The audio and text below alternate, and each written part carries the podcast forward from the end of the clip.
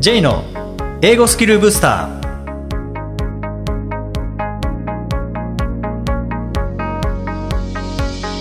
こんにちは、 J こと早川浩二です。こんにちは、アシスタントの秋です。この番組は旅行や仕事で英語を使えるようになりたい方、 TOEIC などの資格試験の勉強をしている方、英語学習へのモチベーションを高めたい方にスキルアップのコツをお伝えしていく番組です。 J さん、今回もよろしくお願いします。よろしくお願いします。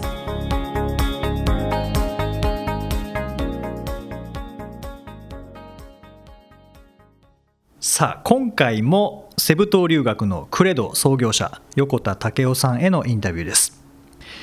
前回お聞きいただいたように IT と留学を組み合わせた学校を作られているということですけども、実は親子留学っていうプログラムもあるんですよね。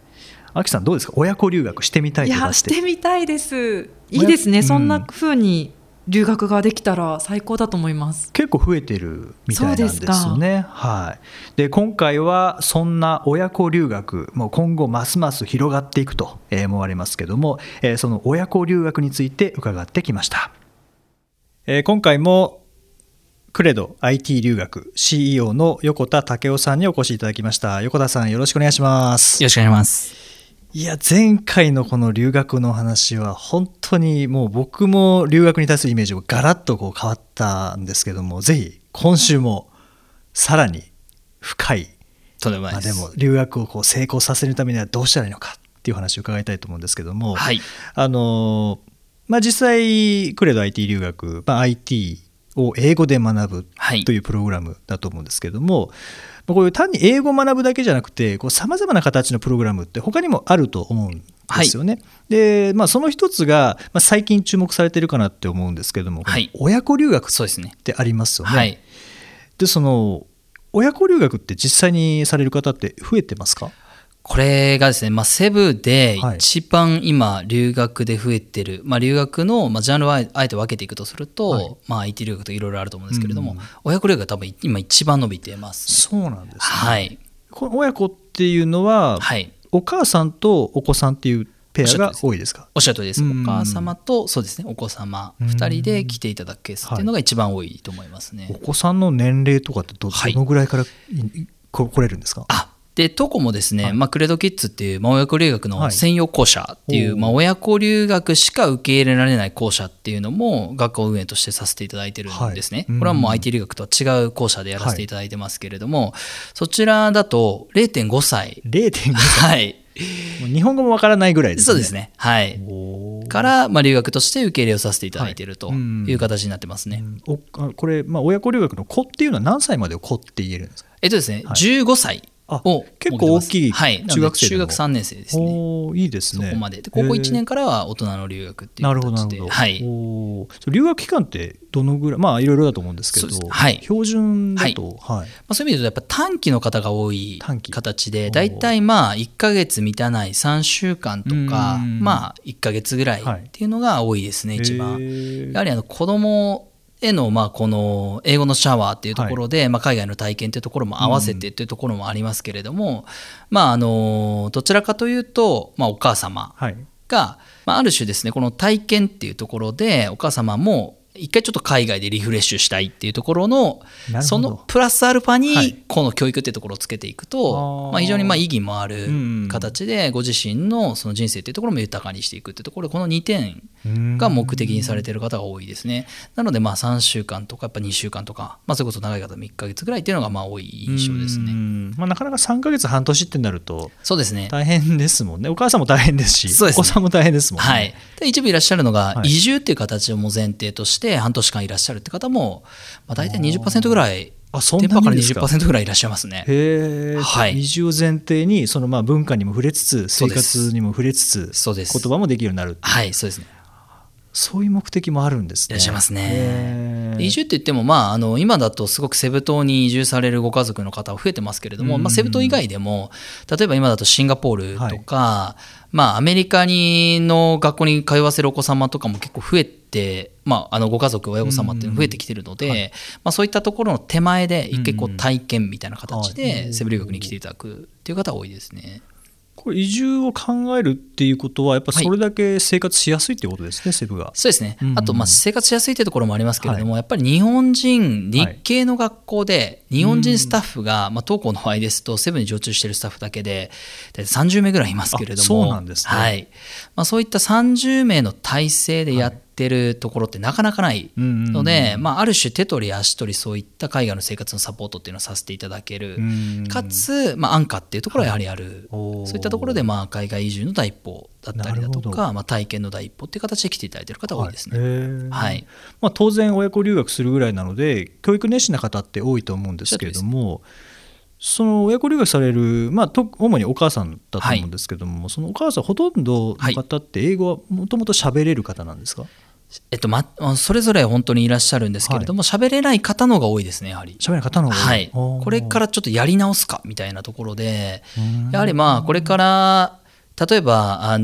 そういった方のお子様世代がこれから大人になっていくに、まあ、これからの子どもたちっていうのが大人になっていくにあたって英語が本当に国内にいながらも先ほど申し上げたんですけれども当たり前になってくる時代っていうのもすぐそこに来ていると、はい、でその中でじゃあ親がそのまず背中を見せようということでちょっと改めて一発年期していただいて英語を話せるようになっていく、まあ、少なくとも海外旅行ぐらいは普通に話せるようになっておかないとな、普通にやれるようになっておかないとなっていう方でまあ来ていただいている方が多いですね、はい、なのでむしろ英語はこれから始められる方っていうのも多いですね、はい、親子で一緒にレッスン受けるんですか？これはもう別々ですね。別々、校舎は同じなんですけれども、はい、教室が別っていう形で、はいはい、受けていただけるような形になってます。これまあ僕のイメージですけど、まあ、当然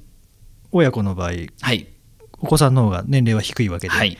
まあ、子どもたちって学ぶのは早いなと思うんですけど、はいはい、実際英語力の伸びもお母さんよりお母さんの方が早かったりしますか？ダントツで早いですね。やはりこれはシンプルに楽しんでる楽しんでないみたいなところもあって。なるほど、そうなんですよね。このまあ初めての体験みたいなところを、まあ、ある種社に構えずもう全てをこうスポンジのように受け入れていくっていうのはやっぱ子供なの で、まあ、なので本当に生活の中でも当然レッスンの中でもそうですけれども、生活の中でも中からもまあ学んでいく、どんどん英語が身についていくっていうことはもうケースとしてあるので、非常に子どもの方がやはりお子様の方が伸びは早いっていうのはあります、まあ、そうですよね、はい、これ別にお母さんが悪いというわけでもないですし、ね、大人が悪いわけでもないんですけど、はい、やっぱり大人になってから学ぶと頭で考えちゃいますもんね。それもありますね。これは日本語で考えるとどうなんだろうみたいになっちゃいますよね、はい、子どもはやっぱそこがないので、はい、本当にスーッとそのまま取り入れますもんね、まあ、英語まさに音で覚えていくっていうところ で、ね、はい、やっぱ発音も子どもの方が圧倒的にやっぱり良くなりますね。なるほど、はい、でまあ、海外に、まあ、これから慣れるためにいらっしゃるっていう方もいらっしゃるということなんですけども、はい、授業外のこうセブンの生活の安全面っていうのはもう全く問題ないですかね、はい、そうですね、はい、セブ島もやっぱりエリアによって様々あるんですけれども、うんうん、はい、まあ、どこのような学校であれば例えばセブ島の IT パークっていうところに学校が位置しておりまして、はい、うんうん、まあ、今もまさに IT パーク来ていただいておりますけれども、ね、はい、まあ、経済特区で例えば、まあ、外資系企業をこう誘致してるんですけれども、うん、まあ、例えば Google とか、はい、まあ、Facebook とか、うん、JP モルガンとかそういった企業がもう連なってるエリアですけれども、そういう会社もこの IT パークにあるんですね。はい、うん、まあ、そういった企業を、まあ、いわゆるフィリピン政府がこう、はい、国を挙げて誘致をしているエリアになるので、まあ、治安の維持とか安全性の維持とかもうこの快適性の維持っていうのをやっぱ徹底的にやってるエリアなんですね、うん、なので、まあ、そういった関係もあってやはり本当に安心安全か快適に過ごしていただけるような留学環境っていうのはとこう整えておりますね、はい、もうショッピングとかあとレストランとかって本当もうすぐそこですね、はい、そうですね、むしろもう日本の地方より便利なぐらい車いらないですもんね、はい、そうですね、歩いて買い物行けますもんね。おっしゃるとおりです、はい、ショッピングモールもございますし、まあ、レストランでいうと日本食、はい、コリアン、まあ、韓国料理、中国料理、まあ、イタリアン、本当に様々ありますし、はいはい、自炊をしようと思ってもショッピングモールがあるので、はい、まあ、そういったモールで食材が手に入るという形になってますので、まあ、非常に本当に快適ですよね。そうですね、はい、子どもたちにとっても安心ですよね、はい、その辺はおっしゃる通りです、ね、はいはい、でまあ、クレドさん IT と英語というのと、はい、それからまあ親子留学もということですけれども、はい、この IT× 英語みたいな感じでこう何か×英語、はい、すごいもうこれ大事だと思うんですけども、はい、セブといえばこうダイビングかなっていう勝手な、はい、あ確かにこうダイビングと英語とか、はいうんうん、なんかスポーツバスケットボールと英語とか、はいうんうん、こう何かと英語みたいな関連させたプログラムってなんか他にもあるんですか？はいそうですね、英語と今だと先ほども申し上げたんですけれども、はいまあ、英語と医療とか看護の学校っていうところもやらせていただいてるんですね、はいうんうん、でこの医療とか看護っていうところでもやはり最先端がアメリカとか欧米なんですよね、はい、医療に関してもっていうところ でそういったところで例えば日本国内にいながらもお医者様の方が、英語でこう論文発表するケースとかがすごく今増えているしもともとあるっていうことで、はいまあ、そういった方向けの学校っていうのもやらせていただいてるんですけれども、はい、あとは看護っていう領域でもやはり日本の看護レベルって非常にやっぱ高いレベルのものがあってそういった、まあ、看護の技術っていうのを、まあ、世界に求められてるんですねそのスキルっていうのが、はい、でそれがいざ英語ができるだけでその看護師の方の活躍の幅っていうのは圧倒的に変わると。なるほど、はい、でそういったところで、まあ、看護英語みたいなところも教えさせていただいていてでそういったところで、まあ、英語×医療、はい、看護っていうところでさせていただいているようなイメージですね。まあ、そういった分野っていうのはやはり日本語だけでやっているメリットっていうのがもう本当にないんですね。結構デメリットでそうですよね、はいでそこでただ英語っていうものがこれツールですけれども、はい、そのツールが使えるようになるだけで圧倒的に個人の可能性が変わってくるのでまさに IT もそうですけれども、はいはいまあ、そういったところで英語×IT 英語×医療みたいなところをやらせていただいたようなイメージです。そう当然 IT、まあ、英語を教えるのは英語の先生だと思うんですけれども、はい、IT を教える人っていうのは、はいこれはどういう人なんですか？はい、これはもう完全にフィリピンのエンジニア、はい、なんですけれども、まあ、ただ単にエンジニアっていうとあれなんですけれども、はいまあ、フィリピンはもともとその IT の技術力っていうのが高い人たちすごく多いんですよ、まあ、いわゆるエンジニアが多いんですけれども、はい、これなんでかというと、まあ、シンプルに英語ができるからなんですね、はい、で英語の教員が多いのもそういった理由ですけれども、やはりフィリピンっていうのは非ネイティブの国でビジネス英語指数でいうと、まあ、シンガポールとフィリピンで戦って、まあ、1位2位を争うぐらいの。あ、そんなに高いんですね。はい、そうなんですよ。今シンガポールすごく高くなってきてて、はい、3年前とか4年前だとフィリピンがダントツ1位だったんですけど、はい、なのでまあ、それぐらいいわゆる英語を、まあ、非ネイティブで学習して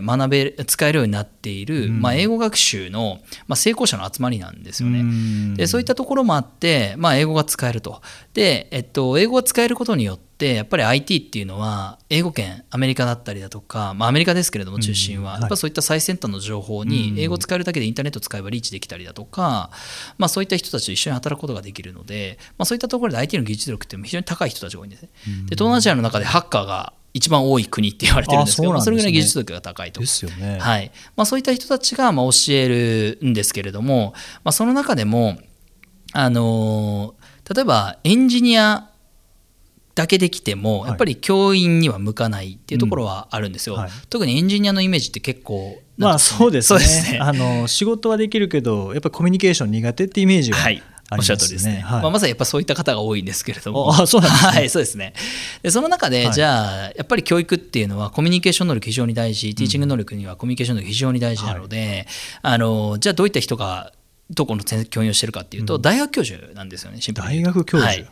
でやっぱりそのコミュニケーション能力が高くてエンジニアリング能力も高いっていうご人材をですね、やっぱり我々もこう学校を作るタイミングかなりこう探していったんですけど、はい、なかなかいないと。そうですよね。で、まあ、いざどこにいるかっていうとやっぱり教員をやっている人たちとか大学教授、まあ、専門学校とかでやっている人たちを、まあ、採用させていただいたりだとか、はい、どこの場合この現地の学校といくつかこう大学とかと提携を結ばさせてもらって、まあ、そういったトレーナーの人たちがこう、はい、どこに来ていただいて、そうなんですね。はい、実際にトレーニングをしたりだとか、まあ、カリキュラム設計を一緒に作っていたりだとかっていうことをやってるんですけれども、まあ、そういう方たちが当校の教員になっていただいて授業を展開しているという形ですね。まあ、まさにコミュニケーション能力も高くティーチング能力も高く、はい、エンジニアリング能力も長けているという人たちが教えている形。じゃあ英語の先生もただ単にこう英語が喋れるから先生っていうわけではなくて、はいそうですね、やっぱりそれなりの、はいまあ、スキルだったり、ね、資格だったり持っていたり、はいはい、エンジニアを、まあ、IT を教える方も、はい、ただエンジニアとして、まあ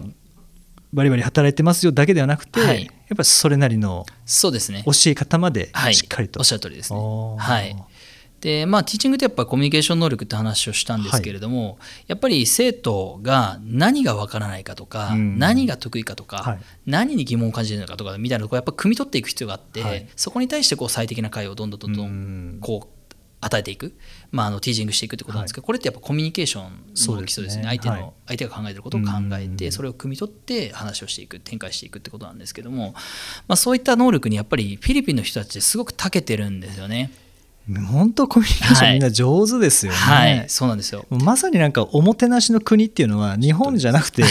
ィリピンのことを呼ぶんだなって毎回来るたびに思うんですよね。そうですよね。はい、はい、そういったやっぱりキャラクターもあって、はい、やっぱりセブンを選んでる理由の一つでもあるんですけども、やっぱりティーチング能力、コミュニケーション能力長けてるっていうところは大きくありますよね。はい、シンプルにこう英語を話せるだけ、シンプルに相手ができるだけってことではないっていう。そうですよね。はい、そうすると当然看護の方も、はい、看護のスペシャリストというか、はい、実際にそういう看護の仕事をされていた方で、はい、教えるのも上手な人。そうですね。まさに看護師の資格を持っている人間のみ採用している形ですね。じゃあもう全部知ってる方が教えているっていう。はい、おっしゃるとおりですね。それ看護の場合は、はい、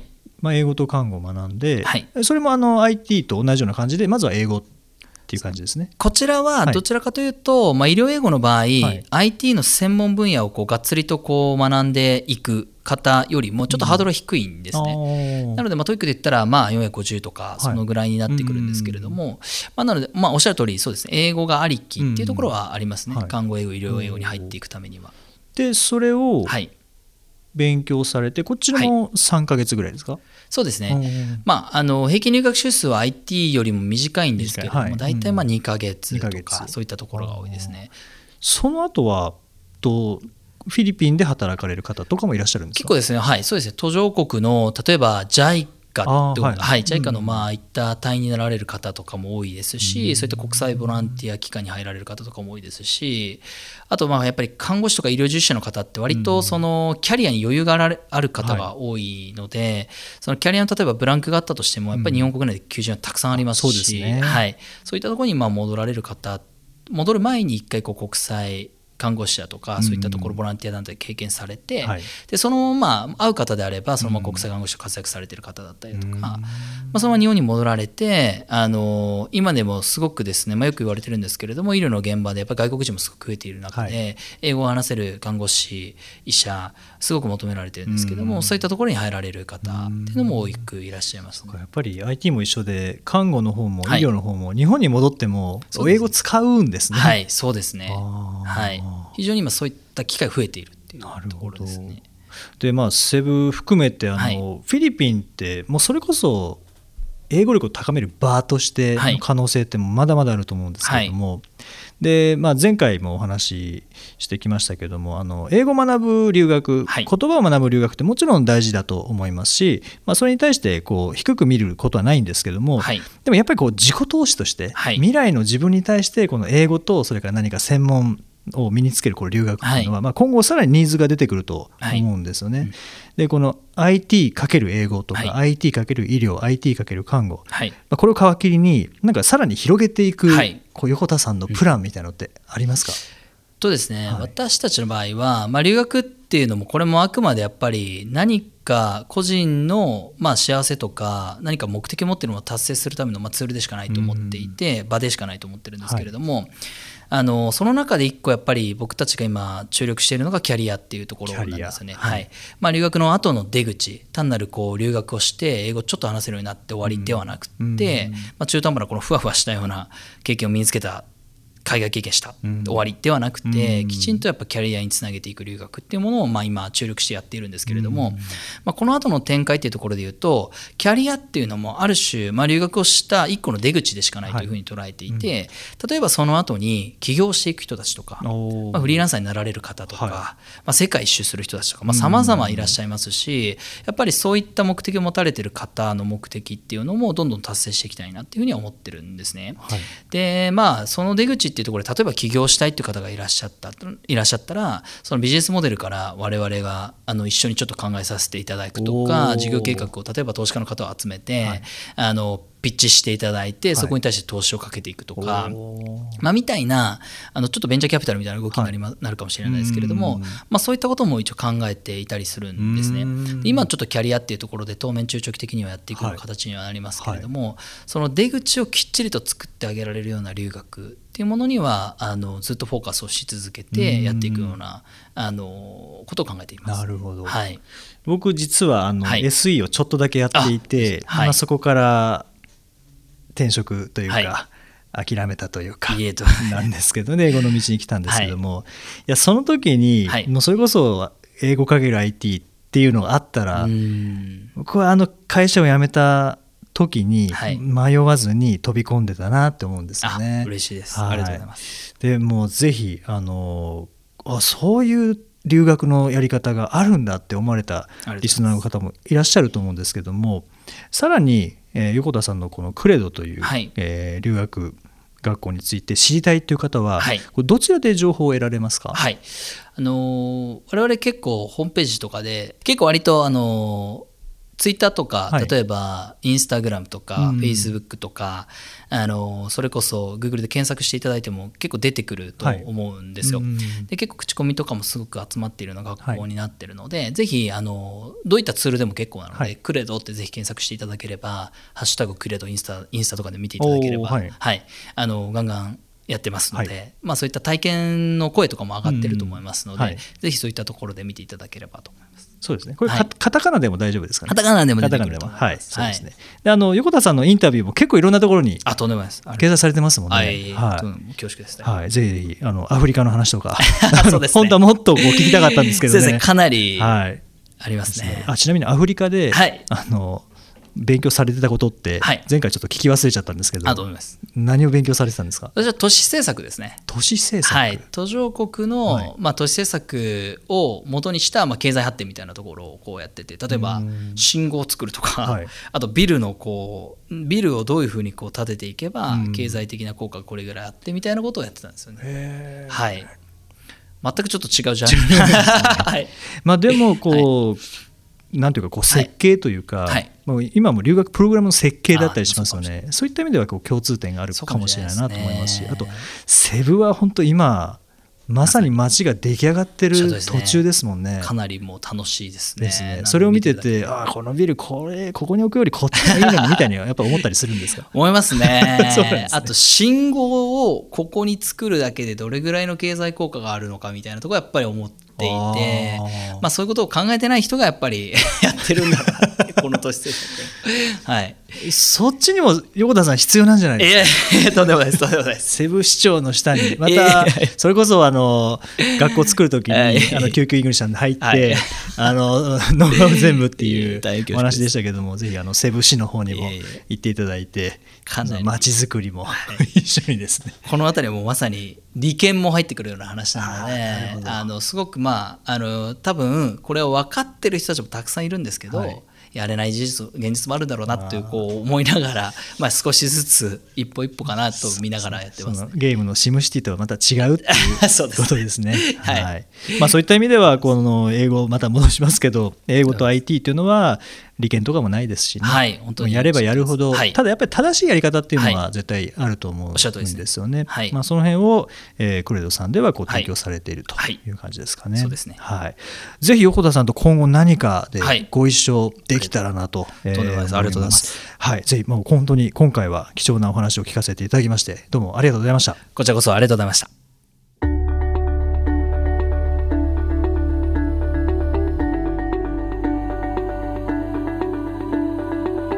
Useful expressions.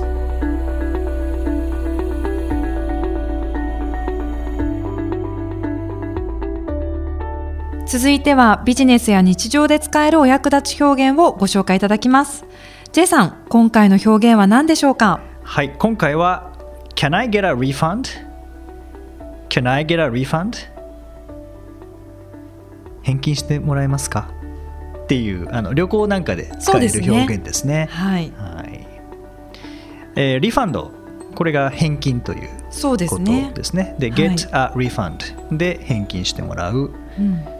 でそれに対してというか、でまあ、それに Can I 何できますかっていう質問ですね、はい、Can I get a refund ですね。なんか間違って買っちゃったとか、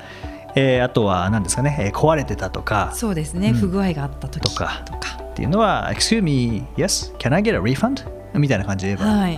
Do you have a receipt? ってきますのでそうですね、Yes, here it is みたいなことで、はい、みたいな感じで、そんな感じでやり取りが、レシートは絶対必要ですよね、はい、そうですね。レシートは J さん結構返品とかされたりすることありますか？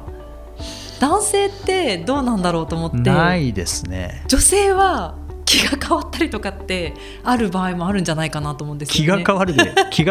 赤のセーター買ったけど、はい、やっぱりこのスカートって合わなかったかなとか。私はあんまりないんですけど、はい、でもそういうの聞いたりしますけどね。でレシート持ってって、はい、緑と交換するとか。交換っていうのはあるかもしれないですね、はいはい、あれ交換っていうのは英語で言うと exchange ですよね、はい、例えばサイズが違うとか、そうですね、という場合も exchange ですね、はい、Can I exchange this for a larger size? とかですね、もうちょっと大きいものと交換してもらえませんか、うん、Can I exchange this for a smaller size?いいですね。エクスチェンジ、そうですね。でエクスチェンジじゃなくてただ単に返金してもらいたい場合は今日の Can I get a refund、はい、ですね、はい、このリファンドって分解するとリって再びなんですよね、はいはい、でファンドが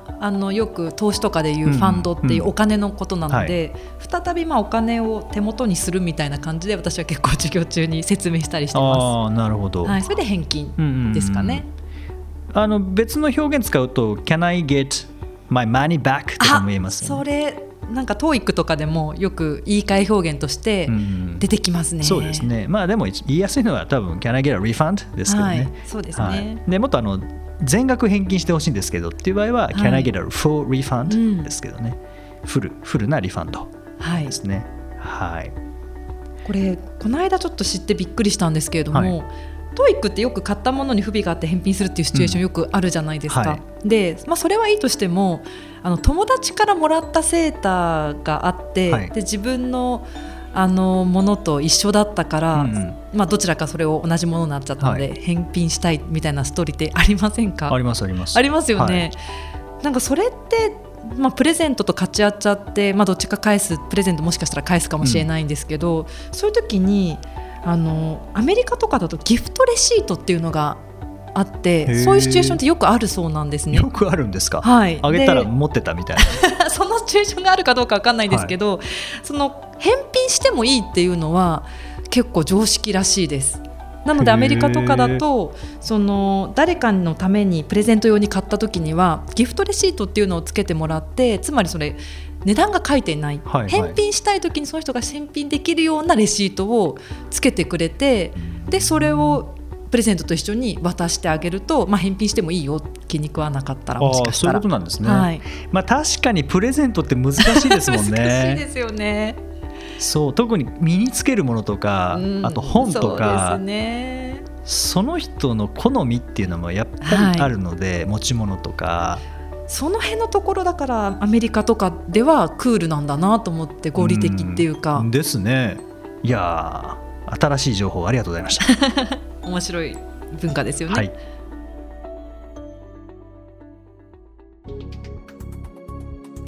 第8回をお送りしました。 J さん、はい、2月にまたイベントがありますよね。そうですね、2月2日日曜日にイベントがあるんですけれども、これ世界観というのがテーマで、はい、あきさん世界っていくつありますか？いくつ、はい、世界国の数っていう解釈でいいんですかね？いや、それは国はいくつありますか？そうですよね、世界がいくつありますか？あんま考えたことないと思うんですよね。ないですね。でなんか世界地図はまあまあ1個ですよね、はい、ああいう国があって大陸があってみたいな、うん、でも世界って例えば宗教も世界なんですよね。そうですね。キリスト教の世界観、はい、仏教の世界観、神道の世界観、うん、ヒンドゥー教の世界観もいろいろありますよね、はい、で会社も世界観で出来上がっていて、例えばミッションとかビジョンとか理念とか、そうですね、っていうのも世界観ですよね、はい、まさにアップルとかそうだと思うんですけどね、うん、スティーブ・ジョブズの世界観があって初めてああいう製品になった。でそこに対してお客さんがすごくついていっている、うん、っでこう世界観って一体何かなって思った時に、僕の中ではこう価値観をさらに大きくして体系化したもの、なるほどだと思うんですね、はい、これとこれってどっちが重要ですかっていうのは価値観じゃないですか、うん、でもそれをなんかもう体系化したもので、もう一人一つそれぞれもうそれこそ10人トイレみたいな感じで、はい、10人いたらもう10通りの世界があって、うんうん、それは10通りの世界観があるからっていうところで、で今回この世界観フェスっていうんですけど、はい、そこでは5人登壇して、僕もその一人なんですけども、それぞれの専門とあと世界観を表現しつつ、聞きに来られた、皆さんそれぞれの世界観に気づいていただいたりとか、はい、あとはこう世界観って書き換えることができるんですよね。やっぱネガティブに考えてた人がポジティブに考えることになって、世界が急に変わって見えるとかって結構ありますよね、はい、そうですね、そういった場なんですけども、例えば英語学習するにも世界観っていうのはあると思うんですよね、うんうん、その英語なんていらないよっていう人はそういう世界観を持ってますし、英語は重要だっていう人はそういう世界観を持っていますけどね、うん、で、秋さん初詣、はい、話変えますけど、はい、初詣って行かれましたか？私は行きましたね、うん、毎年行かれてますか？毎年行きます、うん、結構毎年行かれてる方多いと思うんですよね、はい、で僕もしばらくずっと行ってなかったんですけども、はい、ここ3年ぐらい2年ぐらいかな、は初詣ってやっぱりなんかこうリセットするとか、こうモチベーションブーストするのに、はい、いいよなっていうのを改めて思ったので、今年も山梨県の武田神社、はい、武田信玄を祀っているところですね、に行ってきたんですけども、この初詣もまさに世界観ですよね、そういった形でこうそれぞれの世界観っていうのは実は大事なんですよっていう、で気づいてない、普段生きてる中では気づかないですけども、実はその気づいた時に、もしかしたらここはこういう風に変えた方がいいかもしれないなっていうのはあるかもしれませんので、そういったイベント面白そうですね、はいはい。でこれなんですけども、実は神田明神、はい、お茶の水にある、東京のお茶の水にある、神田明神にある神田明神ホールっていうのがあるんですけど、そこでやるんですよね。わあ、素晴らしいですね、はい、でまさにそれも世界観ですし、はい、でなんでそこでやるかというと、実はこれチャリティーイベントで、神社復興のためのチャリティーイベントなんですね、はい、やっぱりこう初詣行く人もやっぱ多いですし、ただその一方で3.11 で福島の神社が大きく崩壊したところもあって、でまだ修理されてないとか、はい、っていうのもあるので、そういった復興のためにこう行うチャリティーイベントですので、はい、それが2月2日わあ、素晴らしい企画ですね、はいはい、お知らせのところにリンク貼っておきますので、はい、もしご興味があれば、見ていただければと思います、はい。さて、この番組ではリクエストやご感想をお待ちしています。メッセージは J さんのウェブサイト J's Booster Station にお問い合わせフォームがありますので、お気軽にお送りください。また、毎日配信の単語メール、ボキャブラリーブースターの購読もおすすめです。そして来週の配信はお休みです。J さん、今週もありがとうございました。ありがとうございました。Right, thank you for listening. See you next time.